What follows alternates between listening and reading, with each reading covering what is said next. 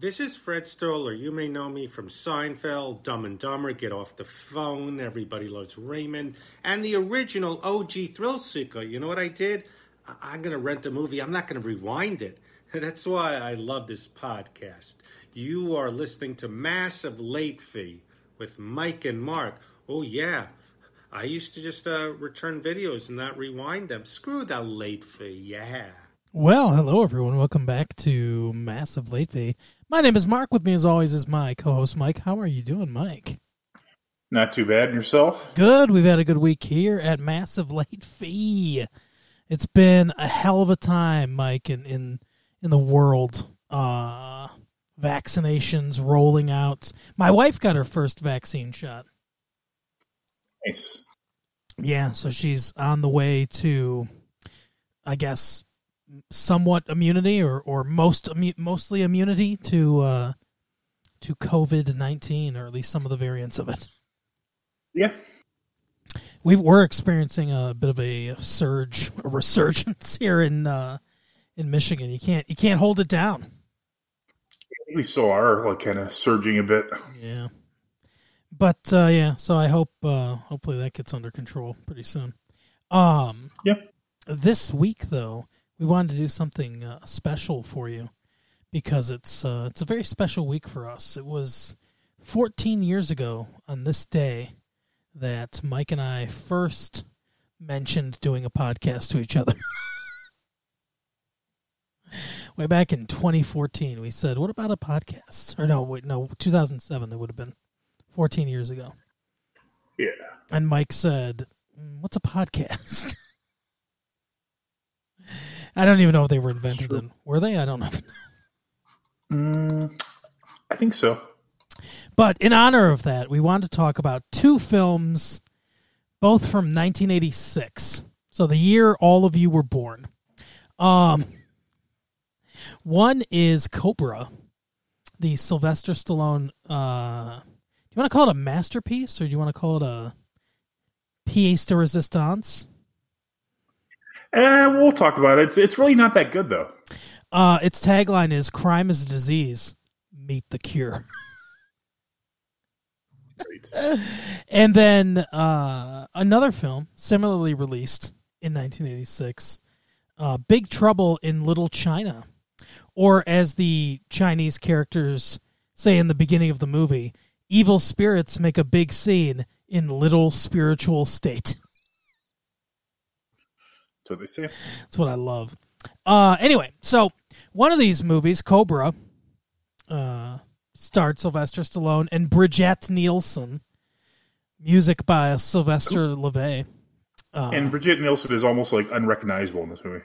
oh yeah, absolutely. She and it's a Cannon movie too. I remember that too. Um, but it's uh, it was made for twenty five million dollars. It grossed one hundred and sixty million dollars at the box office. Huge hit for in nineteen eighty six. Uh, and you know, like some people might consider it a cult classic now, I guess, but it's I would say it's largely forgotten. Um, Yeah, exactly. I'd say it's largely forgotten. Like I, my friend Matt, who's uh, really into action movies, had never seen it before, and I only saw it when I was pretty young. Like I don't know how I was. It wasn't like at the theater or anything, but it was on TV or something. Yeah, yeah. It's I've seen it. I obviously I didn't see it in the theater because I would have been uh, too young for that. But uh, I saw it on cable, and then I think one of my I think one of my relatives like uh, during one of the holidays, like it might have been Thanksgiving or it might have been Christmas. Like everyone came over, and sometimes we'd have people that came from out of town. They'd spend the night at our house. I think they rented it at uh, during one of those holiday seasons, and, and I watched it when I was far too young to be watching it. Sure. But it was um, it was uh, let's see. I'm trying. I'm look, trying to find out where. Uh, let's see. Box office gross. So. It was the like fourth highest grossing movie of 1986. Yeah, I mean, even by today's standards, you know, making uh what a hundred and what do we say? What was the the box office? It was uh, a hundred and twenty, hundred. No, I'm sorry, hundred and sixty million dollars. Yeah, so you make like uh, 135 million dollars profit. That's good even by today's standards. Back then, I mean, that's like huge. Yeah, absolutely. Imagine a lot of this international too, because Stallone's like in, in, in action movies. I think in general are better off. Like you know, they translate better than say comedies or even dramas, just because you know it's like you know, in a lot of ways you don't really need to follow. I mean, it's a Sylvester Stallone movie. You don't really need to follow the script that much. Right, exactly. But I wanted to put that into perspective because that uh, obviously that doesn't sound like a ton of money now, but you know back then, and this is coming off. This is coming off a, like a year prior. Uh, he was in uh, Rambo: First Blood Part Two, Sylvester Stallone, and Rocky Four, which were the second and third highest grossing movies of of that year. So uh, this is um, uh, U.S. I should I should point out this is U.S. box office, But, what else is there? Who cares? right. But um, but yeah. So I wanted to like you know if a movie grossed 160 million now, it would be like well did it did it even make its budget back? But back then that was uh that was the the only movies that grossed more money uh back in back in 1986 uh were Top Gun uh, and Crocodile Dundee. Jeez, you know, to put it in perspective, uh, rating it for inflation, um, 160 million dollars back in 1986 is basically 384 million dollars today, which it sounds a lot more impressive. Yeah, absolutely. So it was a huge hit. It, you know, like it, like I said, it came off the back of those other two movies. Sylvester Stallone was incredibly hot. Um, he was so hot, in fact, I didn't even realize this, but apparently, uh, Stallone was originally signed on to Beverly Hills Cop. The Yeah, that's actually part of the origin of this. Um, Yeah. he, he, yeah, I would read because. Um, uh, go, go ahead, Mark. I was just gonna say he was originally signed on to Beverly Hills Cop, and then he he did a lot of rewriting of the screen of the screenplay, and he made it much more of uh, an action movie. And the studio was like, "We can't afford to make this movie anymore." so then he was just like, "Okay," like uh, so he left that project uh, for some nobody named Eddie Murphy to uh, become an enormous star out of. And um, I mean, but to be fair, him in the same role would have not been anywhere near the same movie. Oh no, no, it wouldn't have been. It wouldn't have been. Yeah, I would. I it wouldn't have been as good. I don't think, but it definitely wouldn't have been. It would have been a completely different movie. It would have been this movie, basically. Yeah, because if you see uh, if you see Sylvester Lo- Stallone uh, for comedies, uh, check out Stop or Mom Will Shoot. Yeah, go watch the movie Oscar with Yes. Marisa Tomei as his daughter. Oh, jeez, I've never seen that, but it just looked really bad. Oh, it's not. It's not good. What's curious too is, I mean, at this point, like uh, Sylvester Stallone was still like writing because he actually did a lot of the rewrites and is credited for the story for uh, Cobra. Yeah. The other interesting thing about Cobra is, um, do you remember this movie a few years ago? And, and by a few, I mean like twenty. That had like I think Billy Baldwin and uh, Cindy Crawford in it, called like Fair Play or something like that. Oh yeah, yeah. I know what you're talking about. That's that, that's based off of the same book that Cobra is. They're both based off this book. Oh wow, really? I haven't seen the the uh, Cindy Crawford joint, uh, but yeah, I, I can't imagine it's very similar. No. All I remember from that is the previews is uh, like uh, Billy Baldwin's talking to Cindy Crawford, Mhm. and he's like, uh, he's like, she's like, I don't know how to use a gun. He's like, you ever use a camera? Same thing, point and shoot. Wow. Like that's like the, the best line to make it to the trailer. You know, it's going to be a piece of shit movie.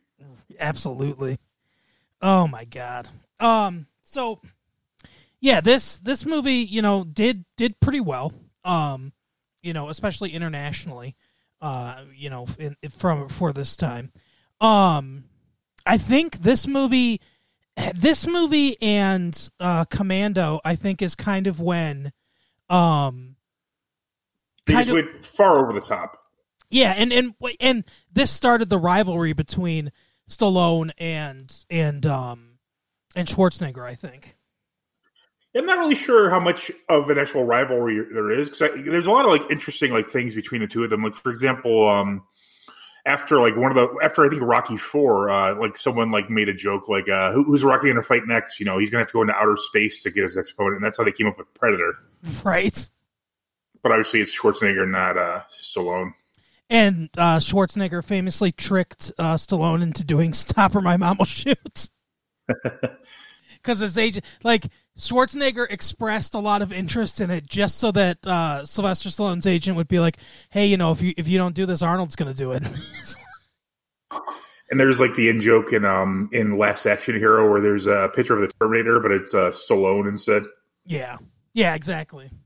You know, it's I mean, they were in the Expendable, so I, I assume there's some kind of friendship. And they didn't they both own Planet Hollywood together, uh, or had, I don't know owned it. There was some association. Yeah.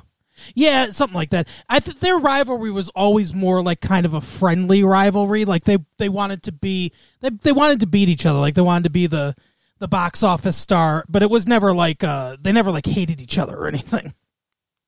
I heard an actual very funny story. I heard a couple different funny stories, but one that um that goes to Sylvester Stallone. Apparently, I can't remember what movie it was. Um, Sylvester, I think. They must have been in the, this a movie together. So I don't know which one it is, but Syl- Sylvester Stallone was in a movie with Richard Gere. Um, let me see if I can find out what movie that was. Stop, or my gerbil will shoot. Well, that factors into this. um, so I don't. Maybe they weren't. Maybe they weren't in a movie together. Maybe they were just on set together. They were hanging out or something. Um. Oh wait, no. Okay, I I guess it's called Lords of Flatbush. Um. So he was like Stallone wasn't very famous or anything back then. Richard Gere was much more famous, I guess. And but Stallone had this car that he had um you know, like he had on set and everything. And him and Richard Gere went to his car, you know, to have lunch. And Richard Gere, this was before he was a Buddhist, you know, I guess, was eating this like some kind of like sandwich, this very messy like sub type sandwich or something like that. I think it was a chicken sandwich, like a barbecue chicken sandwich. And Stallone's like, "Don't eat that in here. You're gonna get stuff all over my car." And uh, Richard Gere just like bit, like took this huge bite and was just like, you know, shut up or whatever, basically. And so the rumor is that Sylvester Stallone, like they they got they had this feud, and I guess they're still feuding to this day. They got into a feud over it, like they got pissed off at each other. And the rumor is that Sylvester Stallone started the gerbil rumor about Richard Gere as payback for eating this messy sandwich in his car. It's interesting how those rumors like get started and like they just kind of pass them on from generation to generation. Like, I mean, there like uh, I think there was like this. I don't know if he was the first one, but people always claim like Rod Stewart like was rushed to the emergency room and just had like a stomach full of jizz. Oh yeah, yeah, I've heard that one. But then, like when I was younger, like I heard the same thing about one of the new kids on the block. Like they said the same thing Mhm. with that. So I imagine. I mean, I wasn't you know of an age where I get you know information like that. Like I imagine with like the uh the Backstreet Boys and NSYNC and all those people, you probably heard the same. Th- I mean, you Mhm. probably heard the same thing about all of them. It's just kind of curious. I mean, it's like uh, it's kind of like an urban legend sort of thing. Yeah. But I've never heard such a specific rumor like the gerbil thing with anyone else other than Richard Gere. It's it's so weird. I mean, he's got to be aware of that, right? I would imagine, yeah. It's very specific. I'd like If not, you know, some random assholes like yelled it at him when he's you know walked down the street or something. I'd like to have Richard Gere on so we can ask him about it. Here's a question: uh, How many movies have you ever seen with Richard Gere in them? I've seen one, Pretty Woman. Um, let's see. So I, I've seen two. Uh, for the Retro Late podcast, we watched some movie called Intersection with him in it, which was absolutely fucking terrible. And then Yeah, I heard of and, and then I watched Primal Fear. Uh, just Oh, I did. I did see Primal Fear. He's pretty good, man. Actually, I, I like that. yeah, it's a decent movie. Primal Fear is pretty good. Um, I've seen Pretty Woman. I've seen The Runaway Bride, unfortunately, which is basically just Pretty Woman again, kind of. I mean, not really, but you know, it's say it's a it's a romantic comedy. It's the same basic plot structure. And then besides that, um, oh, I watched American Gigolo for the first time. yeah. I've heard of that. I, isn't Louis Gossett Jr. in that too? No, it's um That's an officer gentleman, I think. somebody else. It's uh the guy. It's the guy from Predator, isn't it? Arnold Schwarzenegger, No, no, no, no. The black guy from Predator. Um, Carl uh, Weathers. nope. Uh, I can't think of The other guy? Dude, the, dude. the- Bill Duke. Is that his name? yeah, the, the bald, the bald guy, right? Yeah, yeah, he's in it. Some, some, I think he's the next football player or something like that. Yeah, he he's in he's in that movie. That movie's absolutely garbage. It is one of the worst fucking pieces of shit I've ever seen. They they made movies made back then. Now here's the thing. I like a lot. There are a lot of old movies that I like, and, and anyone that knows me knows that I'm you know the last person to be like, oh, if it's old, it sucks. But there are so many fucking movies from the late '70s and early '80s and stuff like that that are just that are like, oh, it's a classic, and they're just terrible. Let me give you let me give you a bit of an example, Mike, about how bad this movie how bad this movie is. Uh, the song "Call Me" by Blondie is uh, heavily featured in the movie. So much so, it's basically the only song they play. So the regular version plays over the the opening credits, and then it's like they got that band from Casino Windsor to do uh, covers of it. Oh, no. Because at, at one point there's like it's a like a tense moment and everything, and it's like kind of depressing. And like in the background, you just hear like "Call me." On the line. It's like all slowed down and shit. It's like, what are you doing? This sounds terrible. Basically, they had the money to uh, to license one song, and that was it. I guess so. It was. It's so. The movie moves so slowly. Barely anything happens. The plot is kind of ridiculous, and it's just. It's so dumb. That's funny.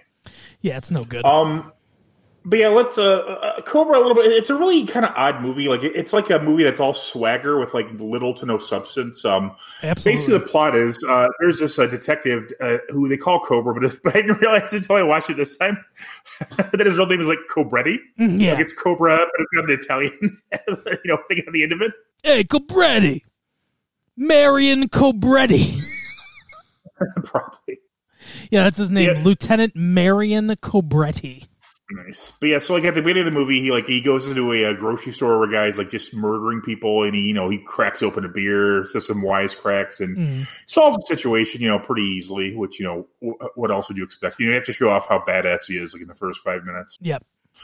Like this this guy going around called the Night Slasher, which I assume is like based on the Night Stalker, but maybe the years don't match up quite on that. But anyways, it's like someone's like murdering people with you know uh, it's really odd There's, it's like a, i don't even it doesn't make any sense essentially Mm. it's like a game that has all these giant axes and i don't know if they're supposed to be like um a cult or what but basically they're just like trying to murder people and usher in like a new world order you know that kind of thing Yeah. one of those G. Nielsen witnesses it, and then Cobra is like, you know, trying to. It's it's just like a really just like you could like write it, watch it, direct it, and act in it in your sleep. It's it's just. I mean, it's just such a. and he did.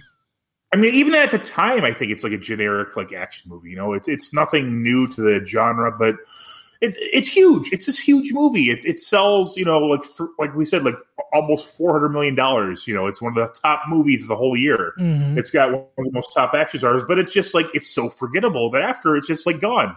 And then on the other hand, we have Big Trouble in Little China, which I watched these over, and I realized they both occurred in the same year, which I thought was kind of curious, which is kind of what you know led us to this because one of them, like Big Trouble in Little China, uh, let's see, its initial budget was twenty five million dollars, and at the box office, I think it made like fifteen million dollars. So it, it just lost a ton of money for that time. Yeah, for sure. I want to point out too. person, I want to real quick. I just want to point out too that it has one of the best posters of all time. Uh, you know, uh, animated by Drew Struzan, the uh, you know, famous um uh poster artist. But yeah, it's like like and because that the big part of this that we're gonna get to is marketing. I mean, like that. I think that's that's kind of the the common denominator or the or the, the reason for why this happened. But um, but I mean, they started off on the right foot with a great poster. Sure, and I mean it's a John Carpenter movie with uh, Kurt Russell. You basically can't go wrong at that point. I mean, I think the thing was before this, and Yeah. also I believe um, Escape from New York was also before this. Yep, that's right. Both like instant classics. I mean, the thing. I mean, uh, find a better like you know sci-fi horror movie than the thing. I'll, I'll wait. Yeah. But I mean, he has you know he has he has every all the stars are aligned. He has um You know, he has Kurt Russell again. I think Kim Cattrall is the female lead. Mm-hmm, yeah. But it's like, but then it just goes like to the movies, and and no one no one goes to see it. But here we are, like uh let's see, five 35 years later, everybody knows Big Trouble in Little China. Ask the average person about the movie Cobra; they have no idea what you're talking about. They'll say Mhm. Cobra Kai, or is that what you're talking? I mean, it's just so weird how like you know something like that like just vanishes. It's just such generic and like you know. It's kind of interesting. It's almost like the market kind of rewards the better film at the end. I mean, I'm not a huge fan of Big Trouble in Little China, but it's definitely better than you know Cobra, and it's it's certainly more memorable. And it's it's not you know a g- generic like you know entry into the action market. What one of the things I think is so funny and endearing about, uh, and I think this kind of speaks to what you're talking about too, where Cobra's Cobra's very, you know, just like it, it's. I mean, it it spawned a bunch of imitators, but it also kind of came by imitating, you know, other action movies in the genre. Because by '86, the you know it was getting pretty established what the what the tropes were, and obviously Big Trouble in Little China is very different. Um, but one of the things I think is kind of endearing about it is, um, on the commentary track for this movie, uh, Kurt Russell is talking about how, um, he's like, you know, I don't, I, I didn't know if I wanted to do this movie and everything because he'd been in a bunch of movies that kind of flopped at the box office, and he talked to John Carpenter, and John Carpenter was like, I don't care if it if it's successful or not. I just want to make another movie with you. and I think that's just I think that's just so sweet. The Carpenter's like, I don't fucking care. I just want to make another movie with you. That's funny, but I mean, yeah, it's you know a classic. Uh, it's it's kind of funny how like some directors will find like an actor or actress like uh, Martin Scorsese and uh, Leonardo DiCaprio, or Yeah, obviously yeah. Robert De Niro too. But now like that's like I think Leonardo DiCaprio is in like every one of his movies right now. Yeah. Well, and the the so this movie too is more I think more influential than Cobra. For instance, like Oh, there's no question. like that the you know the uh Thunder God or whatever is like that. I mean, that's where they got Raiden from Mortal Kombat. I assume so. Yeah. Yeah, for sure. e- Even David Lo Pan kind of looks like the one guy uh, who's like in the first one. He's like the head of the tournament. You can play him. Yeah. I cannot remember his name. but he- he Shang won- something like that. Yeah, yeah. Yeah. Yeah, that's right. And I, I would I would assume that that also kind of comes from from this movie too. I would I would guess. I mean, he looks almost identical to him. Yeah. Um, but yeah, like you know, the, so one of the things I think is great about this movie is it's a very and Kurt Russell's like the you know the perfect person to to play Jack Burton, the uh, the protagonist, because it's one of those movies where the the guy is supposed to be in in a different movie. Jack Burton would be like because he's a truck driver, but he's you know he's fighting against these like this um you know evil forces and things like that, all this magical mystical stuff. And in a different movie, a Sylvester Stallone written movie, because his ego would get in the way. Um, so Stallone movie, the, uh, the truck driver arm wrestles for custody of his children. right, exactly. No, but it, in a different movie, this character would be like, uh, like the best in the world. He would just, uh, he'd be like a, a an arms expert and, uh, you know, like a tactician and and all this stuff. He'd be completely indestructible. But the way it's written and the way Kurt Russell plays it is he's kind of an idiot. like Yeah, but it, but it's endearing. yeah, he's got he's got all this confidence, but he like fails constantly. And the that lack of ego, um, like you said, it really makes it endearing. It really it adds a, a different element to the movie, and I think that's I think that's one of the keys to its success. There's fun to it, which you know most like you know action movies aren't especially fun. I mean, there's some light moments and some of the best ones. Like for example, there's quite a few light moments in um, uh, shit, what's the name? True, uh, True Lies, which is one of my favorite action movies. I mean, there, there's fun to it, you know, but Mhm. like in Cobra, like there's not a moment. I mean, it's not even like. Not even when he's like, you know, being a badass, is it fun? It's like he's like trying too hard. It's, it's just there's no attempt at anything. They're like, oh, look at me, I'm a badass, and I'm fighting these guys with axes. Yeah, exactly. And that's the thing is it's like big like uh like you said, Big Trouble in Little China is is fun and Cobra's kind of just dour. so I'm, I'm so fascinated by these movies that like just survive and thrive on word of mouth. Like another one that's a really good example of that is uh, Super Troopers, which I think you and I have probably seen like ten times. Yeah, yeah, for like sure. the the previews for it, I, I, it looked aggressively bad. Like they like showed like some of the worst possible clips in it. It just Mhm. looked really bad.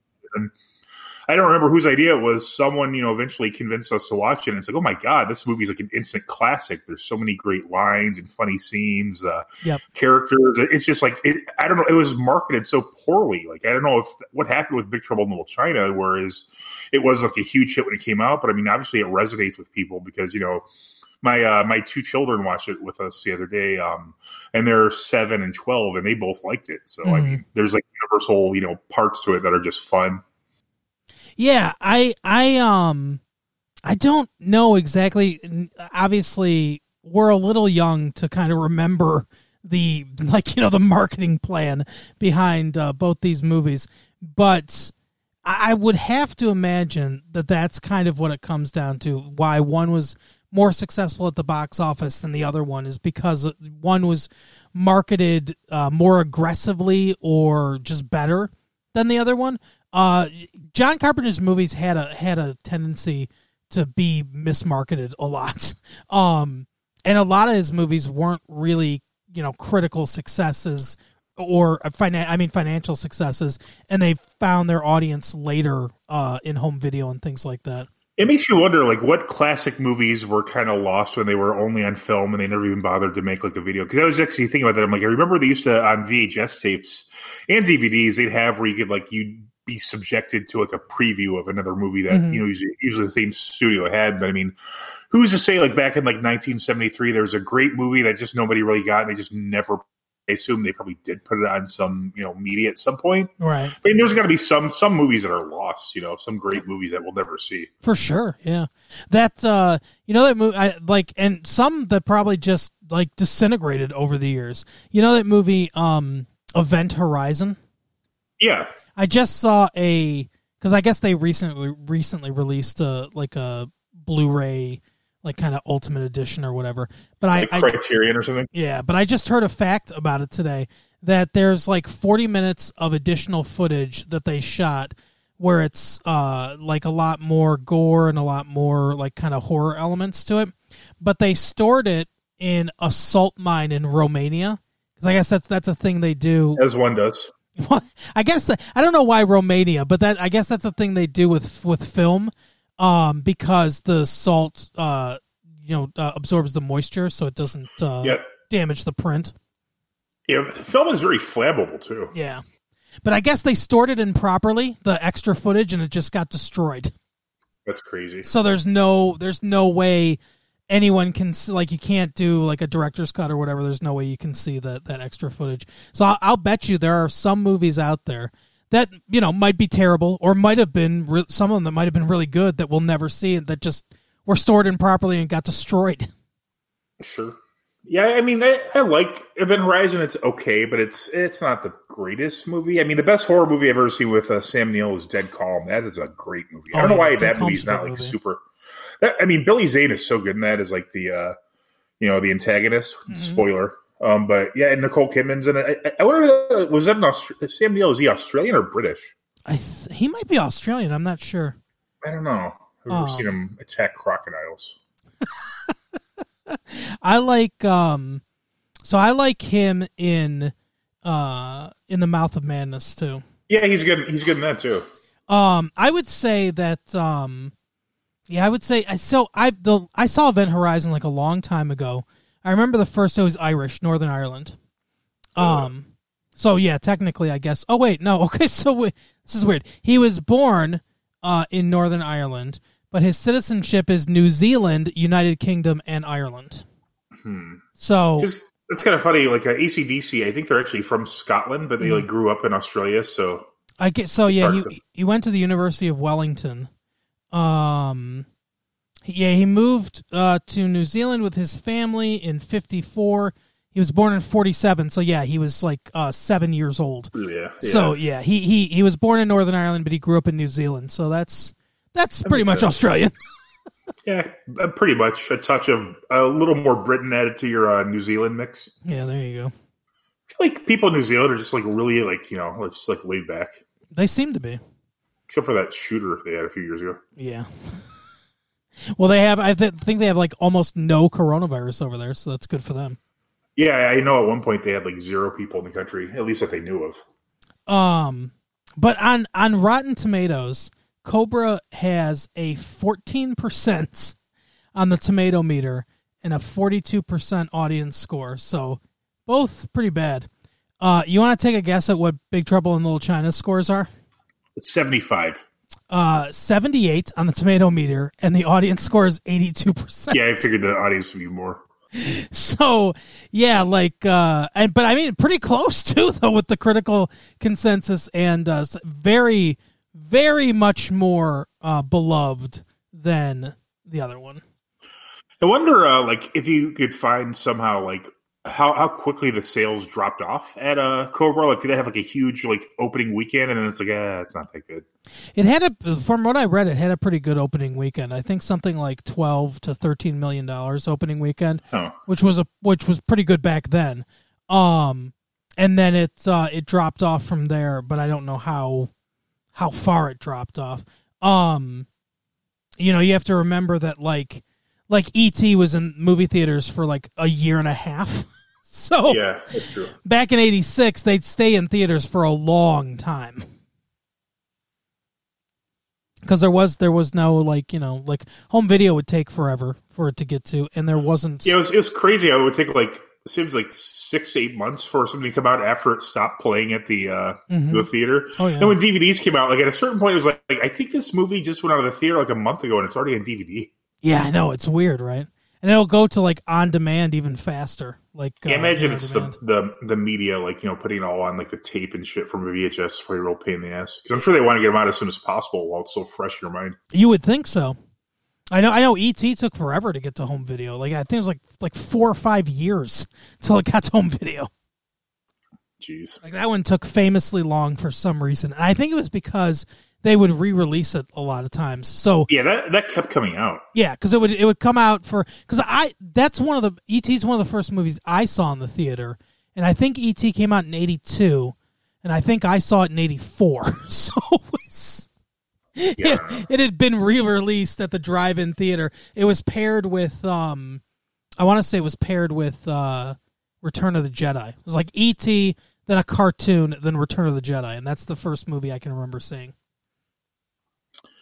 I know I saw ET in the theater. It was actually the main art theater, but I don't know. Um, I don't know at what point in its release it was. Like, I, I, it definitely wasn't the first run. Yeah, yeah, because like I said, they kept re-releasing that thing, um, and that's why they they for the longest time they were like, no, we just keep making more money at the box office on this. Right. I don't think that movie's that good. Uh, I, you know, that's another one that I haven't seen in so long that I don't know. I showed it to my my oldest daughter when she was about four, three or four years old, and it traumatized her for years. Yeah, my my youngest saw it with her grandmother, and I think it did kind of freak her out a little bit. I was like, I had a, a plush toy of this thing when I was your age. I don't understand how this scares you. She did not like ET. So and anytime I would go, I'd sometimes I'd look at her and I'd just go, ouch. She'd be like, don't, don't do it. It would freak her the fuck out. Oh, happy birthday, Ava. Um, not her birthday till uh, September, but anyway. Great. But yeah, so I, I think to me the biggest difference between these movies is the marketing. I mean, the biggest difference as far as like why one was more popular than the other is the marketing. It has to be.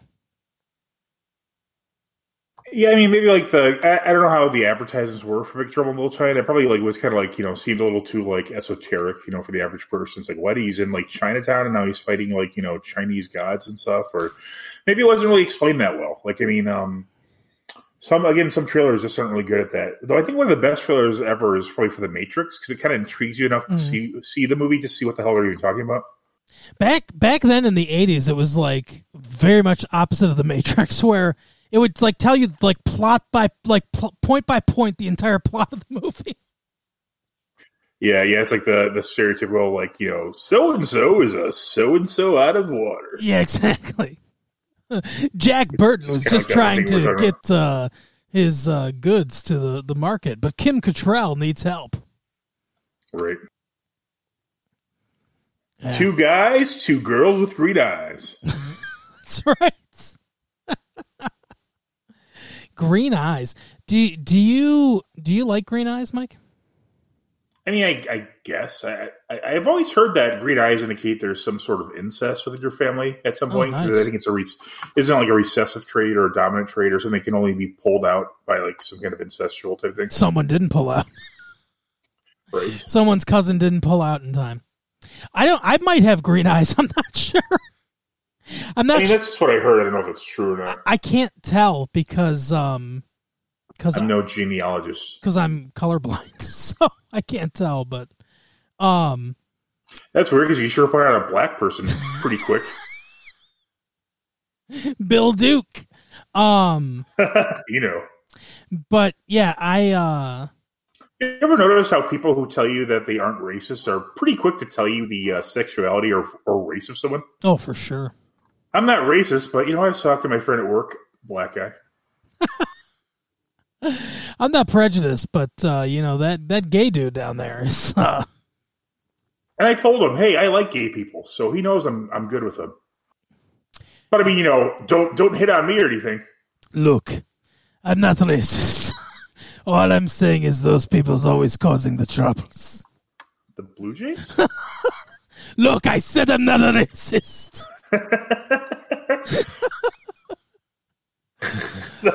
oh god! Oh, I, I think I saw something that I was either today or yesterday. It was the 25th anniversary of Brain Candy. Oh yeah, yeah, that's right. Uh, you know, I'm going to go out here and say that I'm not a big fan of Brain Candy. I don't know why. It's it's just it, it's not.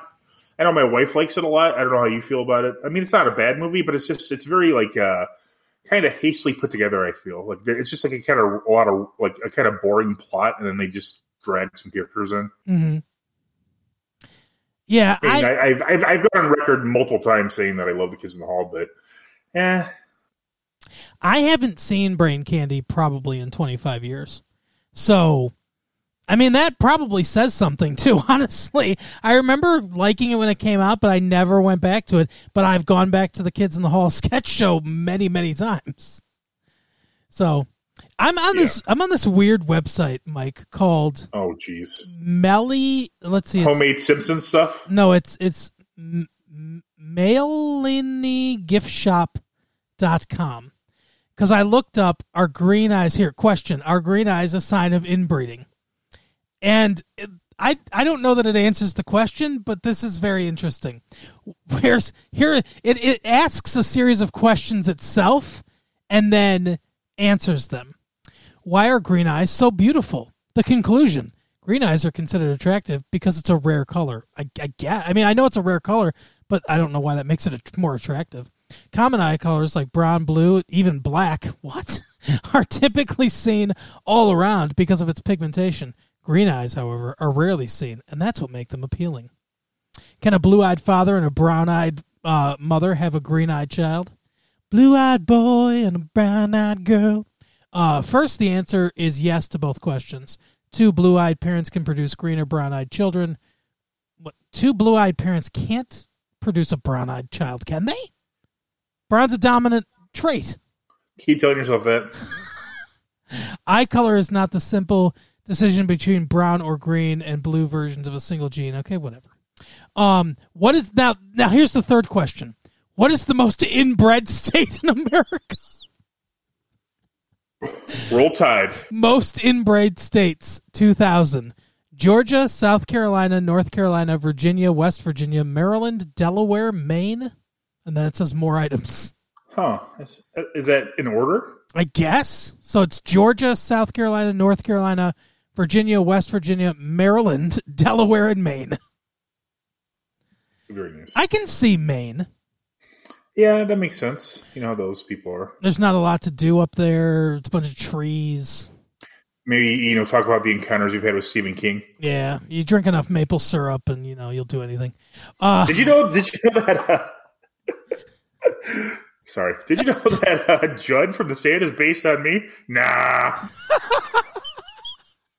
That's what do. Uh, what do green eyes mean? Green eyes, because they are rare, a rare color, are often considered mysterious.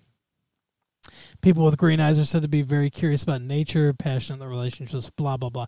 But then it's like, so it's like, what country? What countries marry cousins? It's like it's alternating between facts about green eyes and facts about incest. It's like fucking Moby Dick. It's the Moby Dick of websites you know how that book uh, alternates chapters between like here's how to make a dinghy now here's more story about the whale here's uh you know how to process sperm whale blubber uh here's more story about the whale let's see what countries marry cousins um uh united arab emirates jordan yemen and palestinian territories apparently um, You know, I actually, I actually was listening to something. I don't know where it was, um, but it was actually kind of interesting. He actually did say that, in this, uh, you know, whatever it is, what it is. Mhm. Um, they do say a lot of people, like in the Middle Eastern countries, are uh, there's a much higher instance of inbreeding there than it is, you know, in other countries. yeah i mean that's yeah just a fact I What- mean, it's a lot. I mean, it's a lot of cousins marrying cousins. It's like the royal family.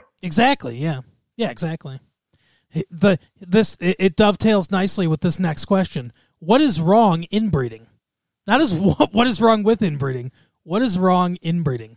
Key takeaways: Inbreeding occurs when two closely related organisms mate with each other and produce offspring. The two main negative consequences of inbreeding are an increased risk of undesirable genes and a reduction in genetic diversity. Did you ever see um uh The Wolf of Wall Street talking about Leonardo DiCaprio? I started to watch it, and I actually started to read the book. The book is very bad. Like the author, I think it's actually the person. I don't know if he's got a helper or something. I don't know, but I, I, I couldn't get through like six pages of the book. It's just like the most like name dropping is. I mean, it's basically what you would expect that person to be like is how they're like in the book. Mhm. Yeah. In the movie, I, I, I mean, I'll give the movie another try, but I mean, I don't know, same kind of shit. I think.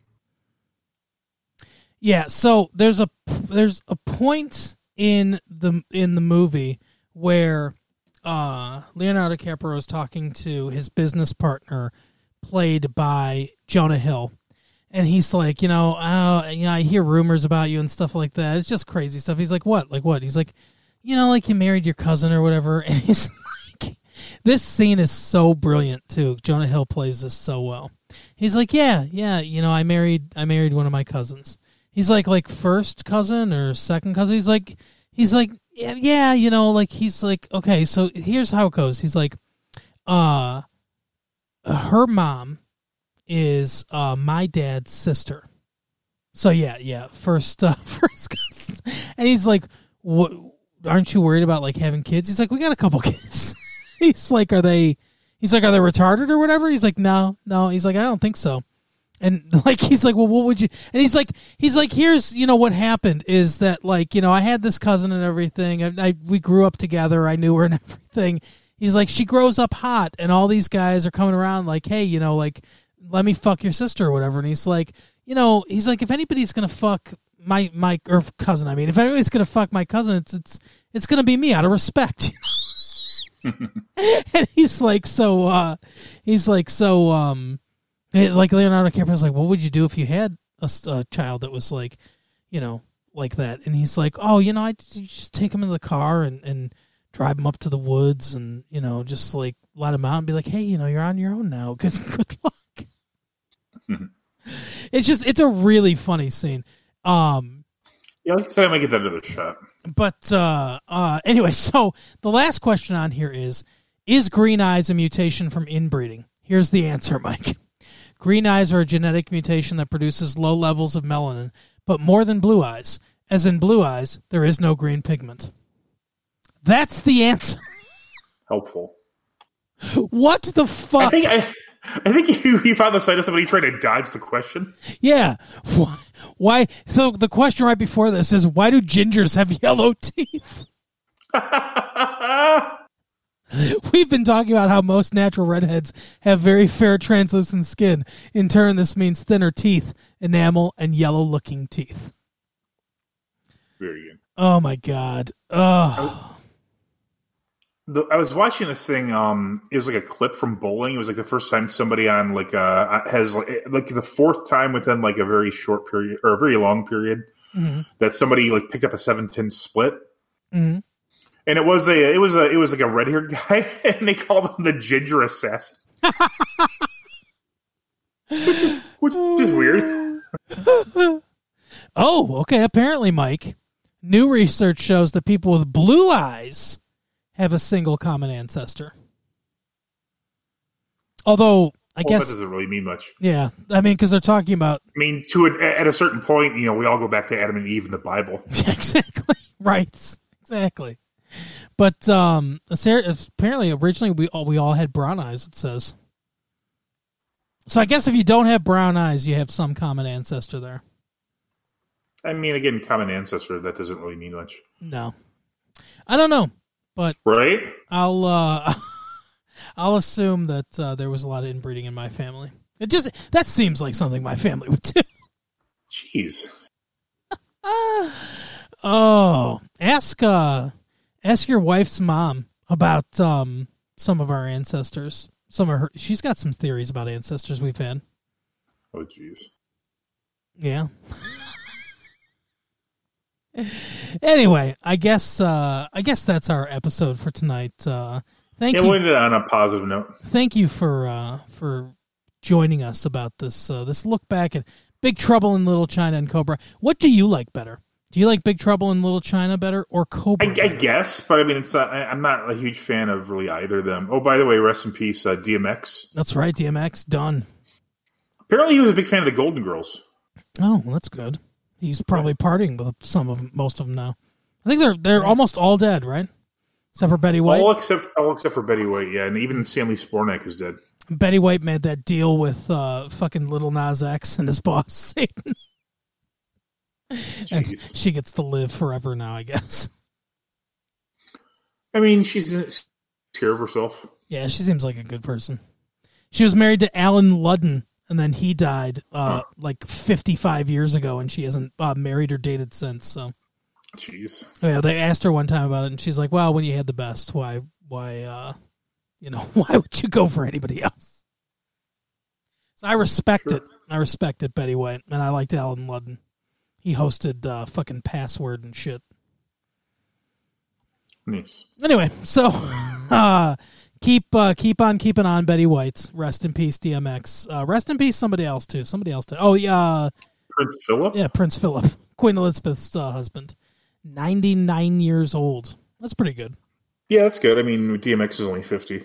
Yeah, Also, the guy from uh, the CEO of BJ's died. They didn't, I don't know if they said why. But he was like thirty nine or forty nine, something like that. who? The what? There's a there's a wholesale club like like a Costco called BJ's, Oh, and the the CEO of it died. oh, okay. Did he die while getting a BJ? I don't know, but why would they go with that name still? I don't understand it either. I mean, you could change it. I mean, and so like, it's funny. My seven year old, like, she goes, "Do you like, oh, what store are you going to? Richards?" oh, But it's like, I mean, just change the name. You're not going to call a place, uh, you know, cockfuckers just because, uh, you know, 1930, your grandfather Stefanoff uh, cockfucker, uh, right. you know, opened the store. I mean, come on. exactly. Oh my god. Our last name is Chicken Lover now. Right. Let's see. Yeah, 49 years old. Don't know why. Lee Delaney. He's got the look of a cokehead, but Jeez. I don't know what you said that. rest in peace, Delaney. Uh, presumed natural causes. I don't know. At 49, what's natural about that? Fuck that. I mean, is it like COVID or something? I guess that would be natural causes, right? Or, I mean, I guess it would even like cancer or something be natural causes? That's Yeah. a very broad, you know. Yeah, I mean, being attacked by a by a walrus would be natural causes. that's true. He could have been hit by a uh, tornado. Uh, He could be. He could have been turning into Tusk. Yeah, exactly. It's completely natural. Yes. Well, anyway, anyway. So rest in peace, uh, CEO of BJ's, a place I've never heard of in my life. There's one by us. I have a membership. No, good for you. That's probably why I found out about it. Like you know, like if you like, because I was looking up like uh their ad or something, or maybe their coupons the other day. Yeah. Maybe that's why I showed up. Are they one of those ones that uh, that sells coffins? Like, doesn't Costco sell coffins? No, I, I was actually thinking about that. I'm like, if he had been the CEO of Costco, at least you know he'd get a good discount. Right. Often. Oh my god. There was a so real quick before we go. Uh Red Letter Media, which is a YouTube channel that I love, they do a parody of like terrible comic book movie and like Star Wars movie podcasts uh, called the Nerd Crew. If you ever if you ever have a chance, check out the Nerd Crew. Just look it up. There's like 12 videos of that they've done. But they it's like like they have a set like just filled with toys and shit like that and they're just parroting um you know how these these uh different podcasts will like you know never criticize uh any of the franchises always like give glowing things and stuff like that. And they do these different product placement things. And the funniest one was and they save it for the they save the punchline for the end of the show too. Because they bring it up at the beginning. They're like uh, one of our sponsors is nerd uh, nerd coffin and uh, they're like uh, with nerd coffin if you die before the next big tentpole movie is released uh, you can get it streamed directly into uh, you know your coffin uh, so that you can watch it while you decompose or whatever and at the, then at the end they go.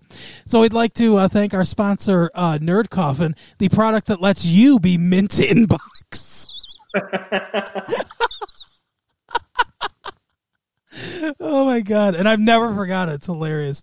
But um, yeah, check out uh, the Nerd Crew if you if you get a chance. It's like I know you don't like um the comic book stuff and everything. It might not be quite as funny to you if you've if you've never listened to any of those, but they absolutely nail uh, these like these different podcasts or like you know YouTube shows where they talk about um, Star Wars and stuff like that. How they're like, oh, we got invited to the premiere and and everything. We were at the premiere. Just so you here's a bunch of pictures of us at the premiere.